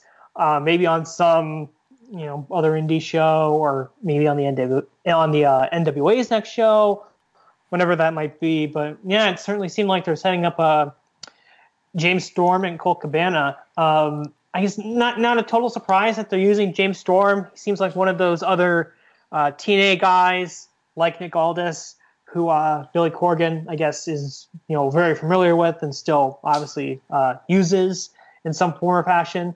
So um, yeah, I'm I'm not entirely excited for the match. Um, she'll be fine, but yeah, yeah, it's just so weird seeing James Storm in 2019. Yeah, just because he he he definitely gone quiet for a few years, and I I really like James Storm um, back in the day, and I, I do think that it's uh, we're kind of past the point where I can expect anything too exciting out of him. Um, but he you know he cuts a hell of a promo, and uh, I'm at least happy for him to, to have a bit of a presence somewhere. And uh, if he's a free agent, then it, makes sense for the NWA to, to use him in this capacity. So you know it makes sense if nothing else. Um, we had uh, uh, Nikita Koloff, we had Magnum TA. Um, again, kind of this whole thing with some of the older NWA stars uh, talking about the Crockett Cup, which was, you know, adds a little bit of importance and emphasis to the Crockett Cup. Uh, so that's always good. Um, and then we had the finals uh, of the Crockett Cup slash NWA Tag Team Championship match as the team of Royce Isaacs and Bram uh, took on Villain Enterprises. And again, talking about matches that this makeshift team of Isaacs and Bram dragging down the other opponents. Uh, this match was here. Uh, again, like uh, PCO was doing a job of selling his arm after the, the his arm being Pillmanized in the Briscoes match. Um, he got a tag in and he starts screaming at Brody King like, "Come fix my arm! Come fix my arm!" So uh, A hard tumble for Kyle. hi there. Oh, sorry, did that come through? yeah, it came through. Yeah, Sorry, sorry about that. that's right. Um, Um, and Brody yeah, King, I, so was, he, I he was just checking something on my phone. Oh, that was my bad. I'm sorry. No, you're right, no worries. Um, so he popped uh, PCO's shoulder back into place, um, which was a spot that I enjoyed. And uh, again, so Medusa was out with with Isaacs and uh, Bram for this as well. And I, I don't Was, know. was she though? Because it, it looked like she just came out. She did come out with them, but I didn't see her at all at ringside. No, no, and that's the thing. Again, the whole thing, like it just, the whole thing with Medusa this evening felt like something that was put together at the last minute, and they didn't really put too Yeah. much uh, thought into it. Yeah, and it didn't. It didn't, really didn't seem like she was that. Into It it. didn't. Yeah, it didn't seem like she was that into it either. Um, but yeah, even for this match being as uh, you know, it went shy of seven minutes. Um, I still think that PCO uh, was just still a blast in this uh, when he came in. Um, just absorbing strikes, just hitting clotheslines, just being a fucking madman. Um, and we ended with PCO hitting his moonsault uh, for the win in uh, six minutes forty seconds. Yeah, a pretty weak match to end the tournament on. Uh, I think that the tournament overall was was pretty decent. We had some pretty good matches. This was definitely one of the weaker ones. Um, but your new NWA Tag Team Champions in 2019, Brody King and PCO. What do you make of that, Sean? Um, like I said earlier, it's just sort of surreal that PCO, in the span of, or I guess basically since he signed with Ring of Honor at the tail end of last year, has won three sets of tag titles in a four month span. It's it's really it's really incredible, honestly. Um, and if you're Brody King, he's won. I think he's won four sets of tag team titles because I know he ha- he's. I think he's still holding a tag title with Marty Scurll from some Australian promotion. Because I, I know they had a picture back when they were still World Tag Team Champions in Ring of Honor uh, with all their belts, and Marty and uh, Brody had a belt. I guess it was some from was from some Australian promotion that they worked that they won the tag titles for. So I guess uh, even more successful for Brody King than even PCO. But no, I, I think as I guess as the tournament as a whole, um, I guess you could say that anything that or most of the stuff that did not involve uh, Isaacs and Latimer was good, and anything that involved them was not good. Um, the match, you know, was just it was literally just like you said, or as you described earlier, uh, the heel team just had was beating up Brody King for a couple minutes. PCO tagged in. Uh, Brody King fixed his arm, and then they basically won the match like two minutes later after running through Isaacs and Latimer. So honestly, that, that might have been the weakest match or one of the weakest matches on the entire show, maybe of the entire tournament. I'm not really sure. Um, yeah, the it was just like I said, the heels dominated, and as soon as PCO got his arm fixed, they won shortly thereafter. So, but I'm glad that uh, Isaacs and uh, Latimer didn't go all the way and win. I, can you can you fucking imagine if that had happened? Uh, I didn't have That would have been wild. I, I didn't have anything with these two uh, going over two stars throughout this entire tournament. Just yeah, just really a a, a, a dud of a tag team. Um, hopefully, we don't have to see anything more of this. Uh, if if NWA want to push this further, then more power to them. But uh, there, there was nothing here in these four matches that they were a part of that showed me.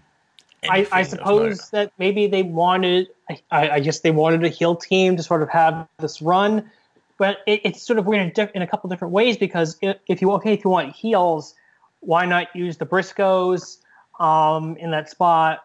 Um, and, and, and then it's just why would you have sort of the wild card team that makes a miracle miracle run in the tournament be heels? It just sort of it's just very it's very odd to me um, that they went as far as they did. Um, and and maybe maybe their their idea is to establish them because they're going to be a team regularly for NWA going forward. Um, you could have even had uh, the um, War Kings play that role, and they probably would have been better than than these two. But if they're not teaming, if Isaacs and uh, Bram aren't like teaming in sort of NWA related stuff going beyond this, then I really don't see what the point of all this was putting them together and having this run because there were a variety of different options you could have gone with. I pretty much agree with everything there. Yeah, uh, it it seemed like a wasted venture, and even if you didn't want to have like two RH teams, uh, yeah, absolutely. Like you had the War Kings there to to fill that if needed. So, um, you know, up and down this card, there wasn't too much in the way of booking that was questionable, but this was definitely the thing that stood out uh, glaringly. So. Um, finally, on to our main event, the NWA World's Heavyweight Championship. Uh, Nick Aldis was defending against his longtime friend Marty Scurll, and uh, their whole ten pounds of gold um, video clip. Uh, I think they did a very good job in discussing the the friendship between these two, um, talking and, and discussing how you know Marty Scurll got himself into this match, and it was uh, we saw more of, of Marty Scurll just being Marty Scurll and less of the, the kind of villain persona, but he was, you know, talking about the villain persona and, you know, just that that is part of him. Um, it- it's amazing, and I think I said this either last week or the week before that Nick Aldis uh, as a wrestler is serviceable, but I wouldn't say great by any means. But I do think that he has a low key charisma presence about him that for this role, as him being the, the guy to be, you know, the guy in this promotion, I think he's carrying himself pretty well, and more so than I think a lot of people give him credit for. Yeah, no, it, it it's weird because you don't really associate. Uh, I always want to call him Magnus. Like it's it's Magnus, it's fucking Nick, Magnus. yeah, yeah, Nick Aldis. It's always weird to associate him, you know, because he, he's he's not he's not a. I, I guess he's a like you said, he's a, a serviceable wrestler.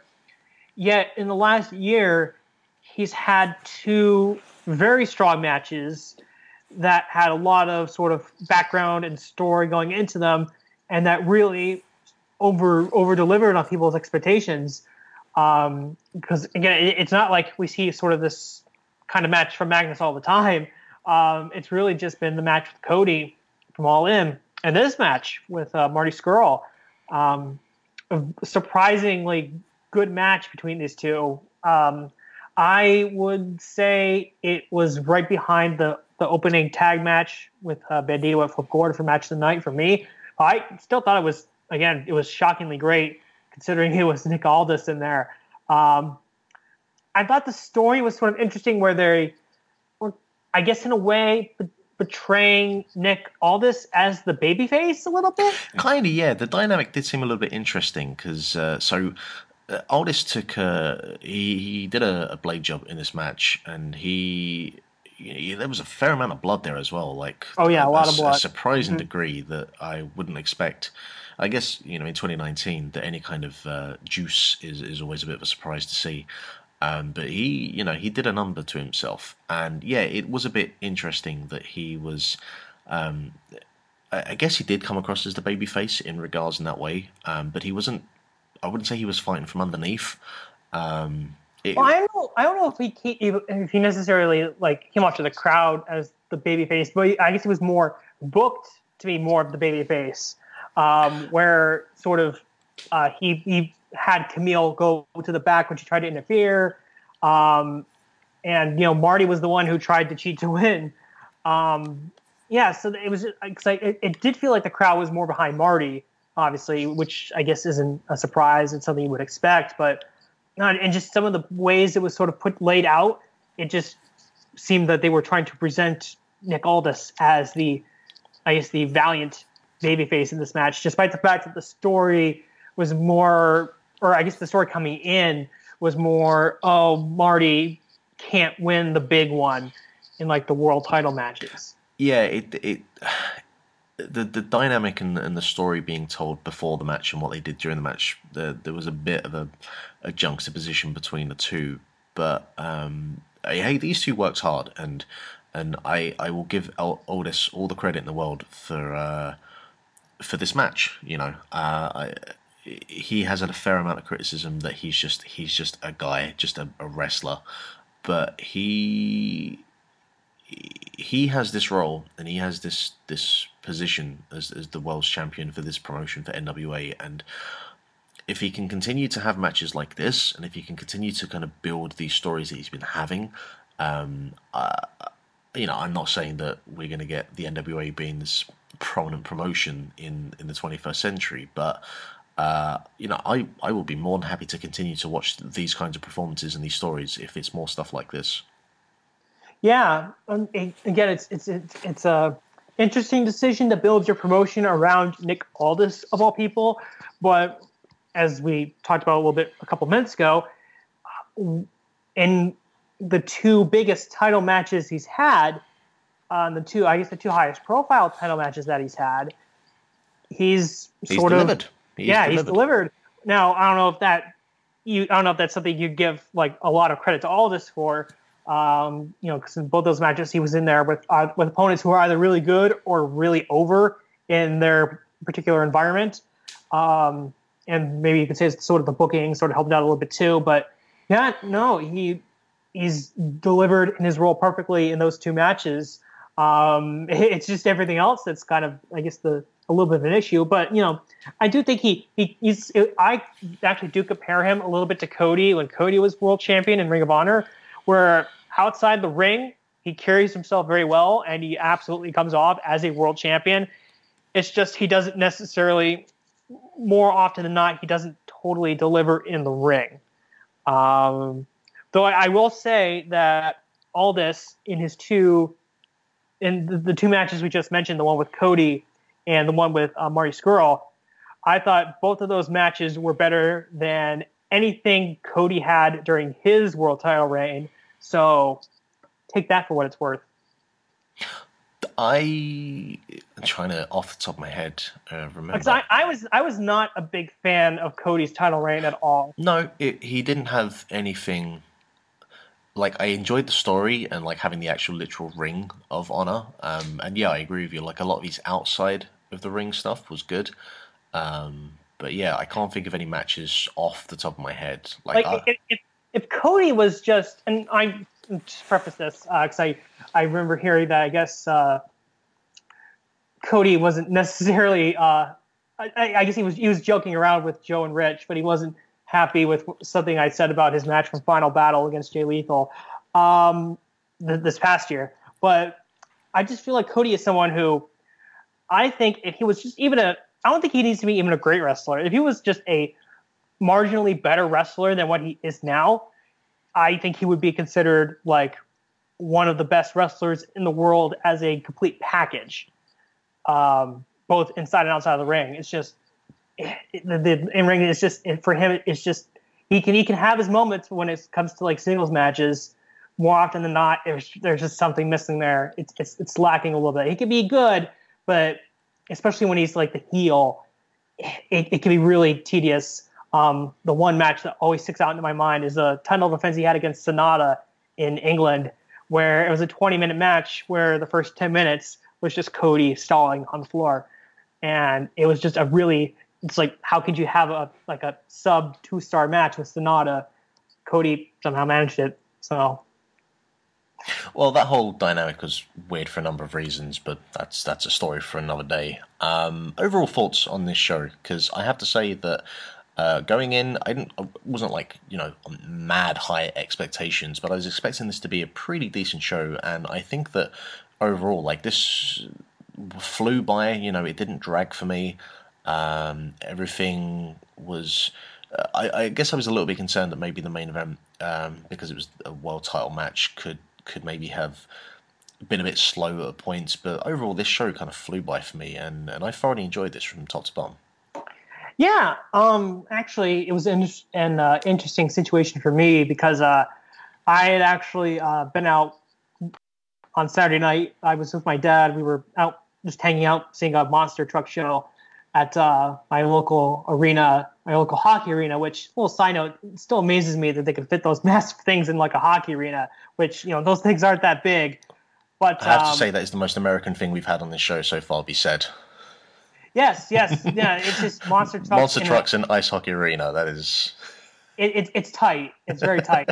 but um, no, yeah, I well, I guess what that was leading to is I like the fact that with the pay per view, um, I expected that oh, I could probably watch it in progress, but no, I was even though it was still going on live, I was able to just go back on Honor Club and watch right from the beginning, which helped me out a lot. I watched the first half last night, and I watched the uh, the second half this morning. But so I guess that made it a little easier to watch for me because I wasn't watching it in one straight shot.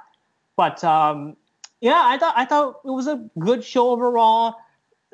I, you did have two, I would say, two great matches. Um, I guess if we're talking stars, um, I went four and a quarter on the Bandido Flip Gordon tag match against Team CM, CMLL, and then I went four flat on the main event.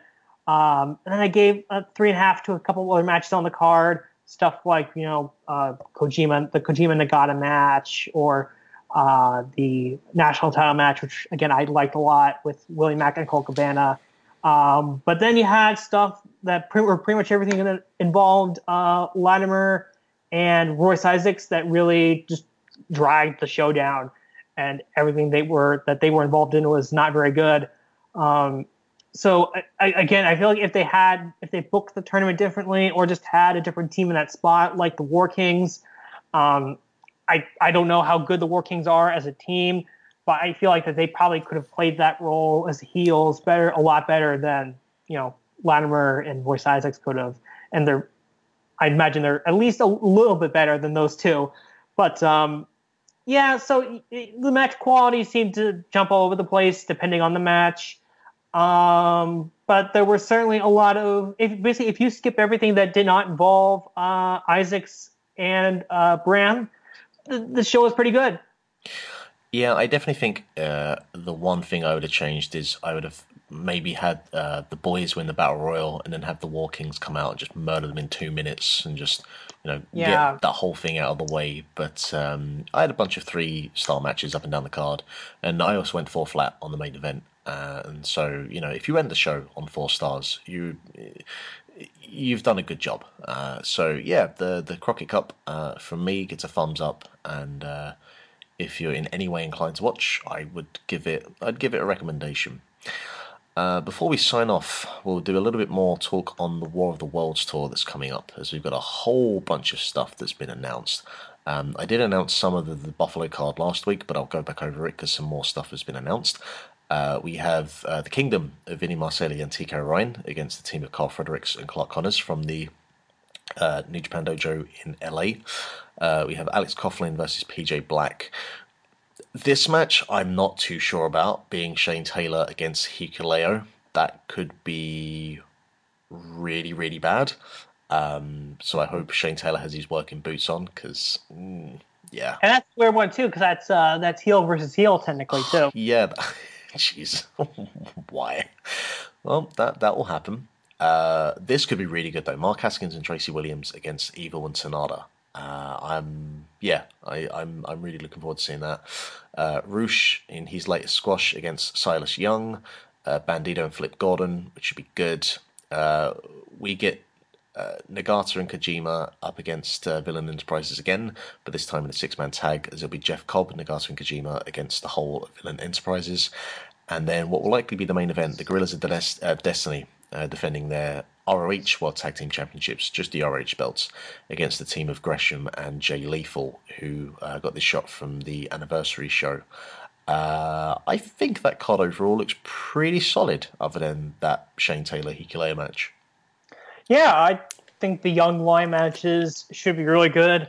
Um, I rem- remember um, over WrestleMania weekend, I was at the Rev Pro show where uh, Connors and uh, Fredericks actually had a really good match with uh, uh, CCK of uh, Chris Brookes, Chris Brookes and uh, Jonathan Gresham. That was Yeah, yeah. I we, Very- we, very strong opener on that Rev Pro show. we we spoke about that, and um, I was saying that I was hoping that we'd see more from the the young lions uh, in Ring of Honor because I think they'd be a really good addition to the card. So I'm really happy to see. Oh them yeah, here. hmm yeah. It's good. Good to see those guys. Um, Evil and Sanada versus uh, the Lifeblood team should be really good as well. Um, although I guess my, my concern with Haskins and Williams is that I, I guess they're the with uh, David Finlay out with an injury. They're sort of the tag team of Lifeblood now, but it feels like I don't. It, it just feels like they're losing a little bit too much. I don't know, or they're being put in positions where you know they're probably going to lose. Um, so uh, I mean, I, again, the match should be really good, but I'm not sure where they're going with Haskins and Williams per se. Um, and the rest of the card looks pretty good. Um, obviously, I think the main event is probably a foregone conclusion since uh, they're having a title defense with God and the Briscoes later on in the tour. Um, I I think the top half of that card looks looks pretty solid. I think all those matches should be pretty good.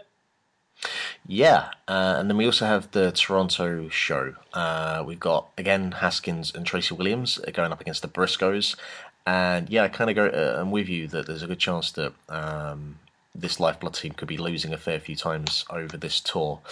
Uh, we got Yuji Nagata against Silas Young in one of those matches that you just kind of go, "Huh, that's happening." Uh, we have a four corners match with um, Brody King, Shane Taylor, Jeff Cobb in Hiroki Goto, uh, which should be very physical, and I'm mildly curious to see how that one turns out. Uh, we've got Jay Lethal against Satoshi Kojima, uh, which I very much look forward to seeing. And then our main event, Matt Taven in his first defense of the RH World Championship since winning it at the G1 Supercard, is up against PC motherfucking O. Um, this card looks a bit random at certain points on paper. The likes of Hiroki Goto being thrown into a four corner survival match. I'm very intrigued to see how he approaches that. Um, but that main, main event, I can imagine PCO in Canada, that crowd is going to be molten for that match. Uh, yeah, I think it's a, a very smart decision to put that match in Canada. Um, obviously, they haven't run Ring of Honor hasn't run a show in Quebec in like oh gosh, it feels like a decade since they've run a show up there. They they run a couple up up there, uh, but it's been a long time. But I guess you know Toronto is probably the closest they're going to get.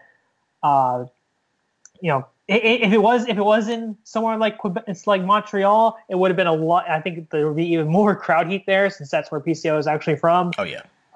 But yeah, t- Toronto, perfect spot for that title match. I did think that the uh, promo that Matt Taven did, uh, mocking PCO's uh, latest um, like training montage, I guess you can call it. Uh, I don't know if you saw this, where PCO they did the promo where PCO, uh, or I guess Destro had P, uh, PCO lay on the ground and he drove a car on top of him. And uh, Matt Taven did a retort promo where he had this basically the same idea, but he had a little girl drive one of those like little kitty cars on top of him. that, that that was pretty funny. I've not seen that yet. Oh, let's go and check that out. Yeah, I think it, I think it showed up on Twitter at some point. It was Okay. it was pretty funny. Um, yeah, I think the top like Buffalo. I think the top half of this card looks really good. Um, Lethal Kojima should be really good. The four way match has the potential to be a lot of fun. Um, especially since you got guys like Brody King and Shane Taylor, who I feel like if they if those guys were in New Japan more regularly, feels like they would be in the never open weight division. Seems like they would fit right in with that sort of style. Yeah. Um, uh, let's see what else. Uh, Silas Young versus Nagata, that should be really good. Um, Briscoes versus Lifeblood should be really good. And then I don't know, did you mention the Rush match? Because I know there were a couple other matches announced for this as well. No, so there's probably more that's been announced, but trying to find like full complete cards uh, can sometimes be a bit tricky. Yeah, I actually do have it in front of me. I was Oh, I pulled it up before we started. So they added uh, Rush versus PJ Black, Okay. which I presume is another Rush. It's just win. Rush going through the entire roster at the moment until Yeah. they decide to pull the trigger on a title match.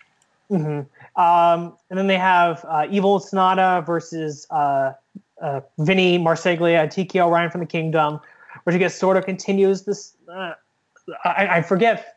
I I forget if Naito. Well, actually, yeah, they did. So I know on the Honor Rising tour they had a little brief interaction with uh, Taven and Naito in a tag match. So I guess that continues that thing a little bit. And I also think they had, for actually now that I remember, they did have a little bit of interactions on the Global Wars tour last year um, when it was, I think Naito was in a tag match with the Kingdom. So that sort of continues that. Is it mad to say that even though, as much as I love Tetsuya Naito, I would be much more interested in this Taven PCO match than I would possibly be in a Taven Naito match?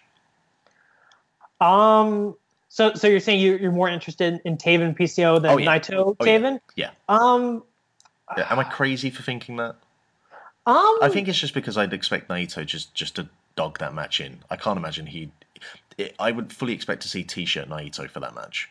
Yeah, yeah, I, I can see that. Um, and then the only other match they have announced is uh, basically God and Hikuleo versus uh, the Young Lions, all three of them in a six man tag, which I'm sure they'll be fun. It'll pretty much be like anything you would see in Japan. You just substitute the New Japan or the uh, LA Dojo Young Lions for uh, uh, Ren Narita and uh, Shota Umino Yeah, and Yota Tsuji and uh, Yuya Uemura. Like basically, it's just like something you would see in Japan, but just substituting the LA Dojo guys in there. So I'm sure that'll be that'll be a, a fun little like squash opener for God. yeah. I think up and down this card, like I, I've heard some people talking about. Um, oh, there's no Tanahashi, there's no Okada. Like none of those names have been announced yet. But for me, I, I'm I would rather see the likes of uh, a Kojima or a Nagata get on these shows because I'd expect them to put in just to not to say that an Okada isn't going to work hard, but you know, um, I think that Kojima is going to take more out of this than he would than an Okada would because just you know, um, at this point Kojima isn't getting off of the, the undercard of any kind of New Japan uh, card, so uh, I I'd, I'd rather see the likes of Gotos and Kojimas and those those types of talents on these cards, but I don't know if that's just me. And obviously, if you're there live, you probably do want to see a Tanahashi and a Okada. So from that perspective, I can see where the disappointment would be. But um, I'm liking the, Yeah. the way these cards are being built up. Yeah, I mean, honestly, uh, I honestly think that guys like Kojima and Nagata should have been brought over, you know, gosh, like two or three years ago. Oh yeah, definitely. um, if, if I was sort of organizing these tours, what I would do is I would have. So I, I think what happened is that in the early years that they were doing this, they really front loaded. Like, well, I guess in hindsight, they front loaded sort of those original tours with your Okadas, your Tanahashis, your Nakamura's. Um, Which, I, from a business sense, makes perfect right. sense. Yeah, yeah, because you wanted to get introduced into that market, and the best way to do that is with uh, your um, your biggest names. Um, but on the downside, sort of set expectations a little too high um, for what to expect in future years. Um, especially now that New Japan is running the U.S. more on their own, they're trying to sort of keep their top names more exclusive to their shows, which is totally understandable. Um, but I guess the way I would have done it is I would just have you know one top star and then just you know a bunch of like sort of guys in the mid card like your Kojimas, your Nagatas, your Gotos, sort of just to fill things out. Um, I honestly I think that that would have been a better strategy as opposed to just sort of just bringing in all big names at once. But um, no, I'm, honestly I have no problem with seeing Kojima and Nagata. I just wish it was you know when they were two or three years younger. I they're still good now. Don't get me wrong, but and I, I would love if I was any any of these talents, I would love to see them live. Um, I just think that like those guys in particular are names that should have been brought over a, a while ago. Yeah, we had um, we had Kojima and Goto over um, in. So I live in, in Ireland, and they were over on uh, an OTT show last year. And uh, yeah, just seeing Kojima live, even at this point, I was I was hyped for. So um, yeah, for anyone who's not had a chance to see him live, this is a really good time to do it, and I hope you do. Um, cool. Okay, so that is that is this show nice and neatly wrapped up. Uh, we'll catch up with the, the television reviews for, for next week. Um, Did you uh did you want to go over uh, the other cars real quick? Oh, I know yeah, sure. Yeah, I, I didn't realize it was for live. those shows. Yeah, absolutely. Go ahead. Go ahead. Um, I don't know. Do you have those cards in front of you? I I do, but I don't uh, have them in front of me at the moment. No. Okay. So I know I know the the third show on the tour, which is the Grand Rapids, Michigan show. Um, I, I've seen it got a, uh, I've seen it get trashed a little bit. I, I it's sort of the weakest lineup that I've seen so far. But I could just go through it real quick. Um, I guess just going from. Would you rather me just go from bottom to top or Yeah, top to bottom? from bottom to top. Okay, so I guess the the, uh, the opener or what's listed as the opener is Coast to Coast versus Alex Coughlin and Karl Fredericks, which I'm sure will be a pretty good match. Coast to Coast are a they're a pretty good tag team, and the Young Lions are obviously very good, so that should be fun. Uh, then they have the bouncers of uh, Brian Milonas and Beer City Bruiser versus Evil and Sanada from Lij, which I'm sure that'll be a, a, a pretty solid match. Um, then they have Clark Connors versus Cheeseburger, which just seems like a match to me that's tailor made for Bully Ray to come down and just do some stupid segment. Um, then they got a four corner survival match with the winner getting a shot at the Ring of Honor World title with uh, Rush, Tracy Williams, PJ Black, and Eli Isom. And I don't know about you, but this match screams to me that Rush is pinning Eli Isom. Um, but I, whoever he pins, I think Rush is winning this match, and this is probably setting up his world title match, which could be on the next pay per view. Um, I guess we'll see. Do you- 'cause I, it feels like they're definitely setting up for Rush versus Taven at some point. I, I see this actually more of as, as a chance for um, either Black or Williams, maybe more Black, to get a, a title shot, but put it in a place where Rush doesn't have to take a pin. Um, because I don't know, I feel like maybe it's too soon to do the Rush title match. Yeah, I, I, I guess we'll see. I mean, I, I think that Rush Taven is definitely happening at some point. I guess it's just a matter of of when it happens. Uh, Are we like definitely just saying that the Scurll win is never going to happen now? I don't know. Um, yeah, it feels weird. So he lost both of his title matches this month, and it, it's really, really have no idea where he's going from here. I mean, I know he's doing the best of the Super Juniors, and that's really his next big thing that he's doing. But in Ring of Honor, um, yeah, I, I, I got no clue to be honest where he goes from here. Um, with only, I guess, a couple months uh, left on his contract. Um, but the I guess the rest of the card for this Grand Rapids show, just to go through it real quick. Um, so uh, they have the king a six man tag with the Kingdom, all three members of the Kingdom against uh, God and Hikuleo, which I'm not looking forward to that match very much. No. Mm, no. No. And then they have a Women of Honor World Title match with Kelly Klein against Stacy Shadows, um, which I'm not expecting to be a very good match either. Um, so they have the semi-main event listed as a if PCO wins, he'll defend the title here match. Uh, Mark Haskins versus PCO, which I, I think has the potential to be pretty good. I'm really curious to see how that. So, like, Haskins is is uh, he's a smaller uh, wrestler. He's, he's not the biggest guy out there. Uh, what a weird fucking. Uh, the, the thing is, you can say this about any PCO match in 2019. You look at any match he's on and you think that's a weird fucking match, but Haskins PCO is a weird match just from a number of aspects, like size and dynamics. But Yeah. I, I'm Haskins is one of my favorite wrestlers, so I and I love PCO. So sure, why not? Let's do that. Yeah. And then the main event just seems like they shoved everyone else on the card into this match. It's uh, Jay Lethal, Jeff Cobb, Goto, Kojima, and Nagata against Bully Ray, Shane Taylor, Sauce Young, and the Briscoes. Which I'm sure that has the potential to be a, like a wild, like 10 man tag.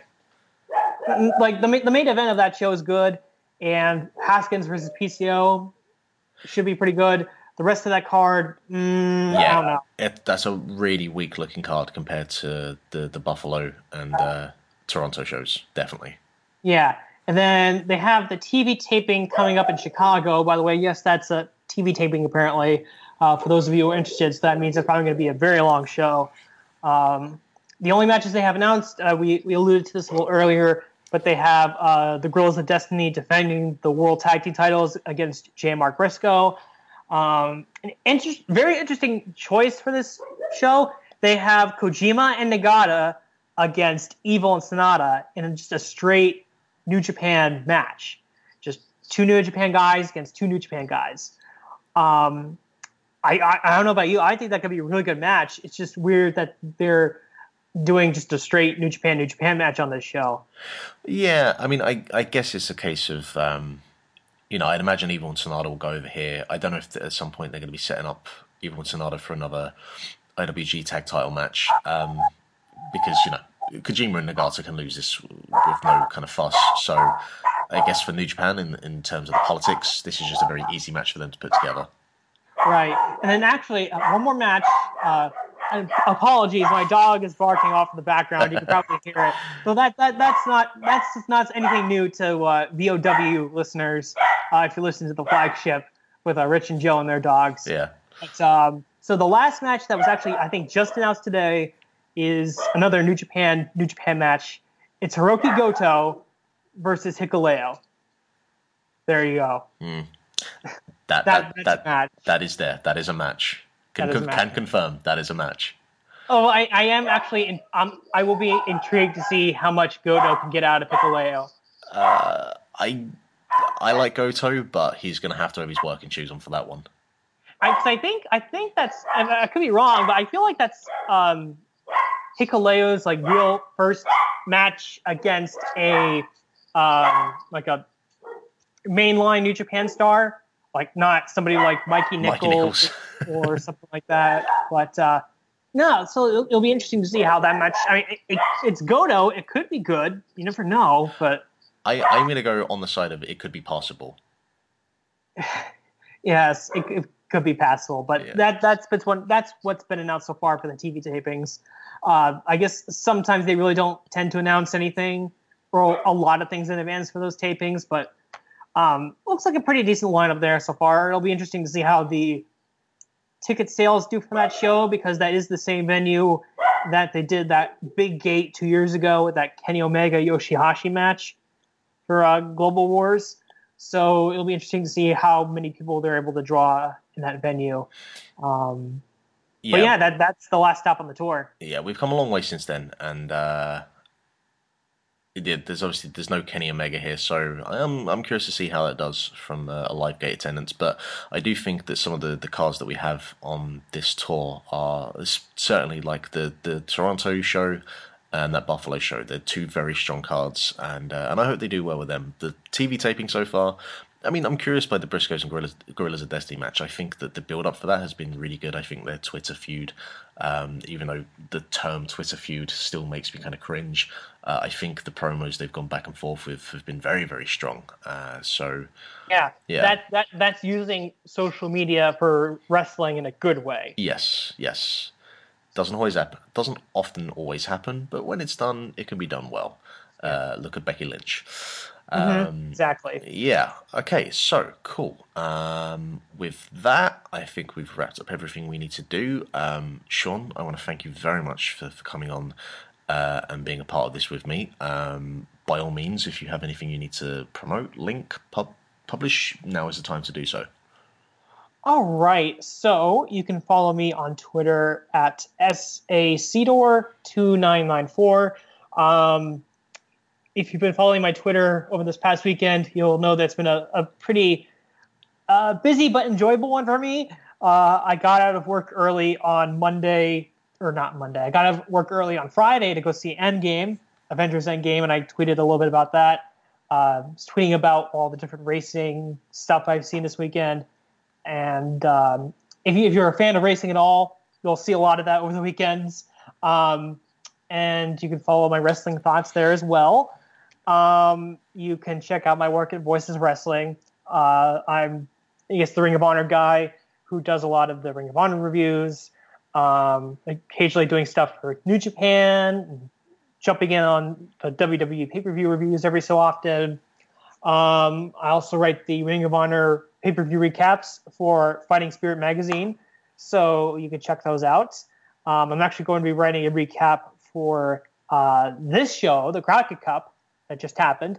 So you can look out for that in one of the upcoming issues of Fighting Spirit magazine. Um, and then if you want to go to the VOW forums, uh, I have a little thread set up in the plug section, in the plugs section, excuse me, where I sort of go over uh, the pay-per-views cards that I put together in my Extreme Warfare Revenge scenario, which is on uh, 1998 WCW. And actually, while I haven't posted up to this point yet, uh, I actually did complete 1998 um, over the weekend, and I'm actually now into 1999. So hopefully, or I'm hoping to uh, update the thread a little bit more often than I have. Um, but yeah, it's been a pretty cool little game thing. I always enjoy doing sort of that booking simulator stuff. So if you want to check that out, it's on the VOW forums. And I think there's a lot of stuff to plug, but I think that's it. And uh, thank you so much for having me on the show.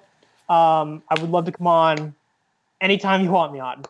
Yeah, I, I, I still haven't really figured out how um, this is going to go week to week. Um, I'm just kind of running the ship on my own at the moment, but I've had a bunch of people say they want to come on and ch- chat with me because uh, you know we, we have no platform for Ring of Honor on the podcast side of things. So, uh, Sean, you are more than welcome to come on anytime you want. Uh, it'd be a pleasure.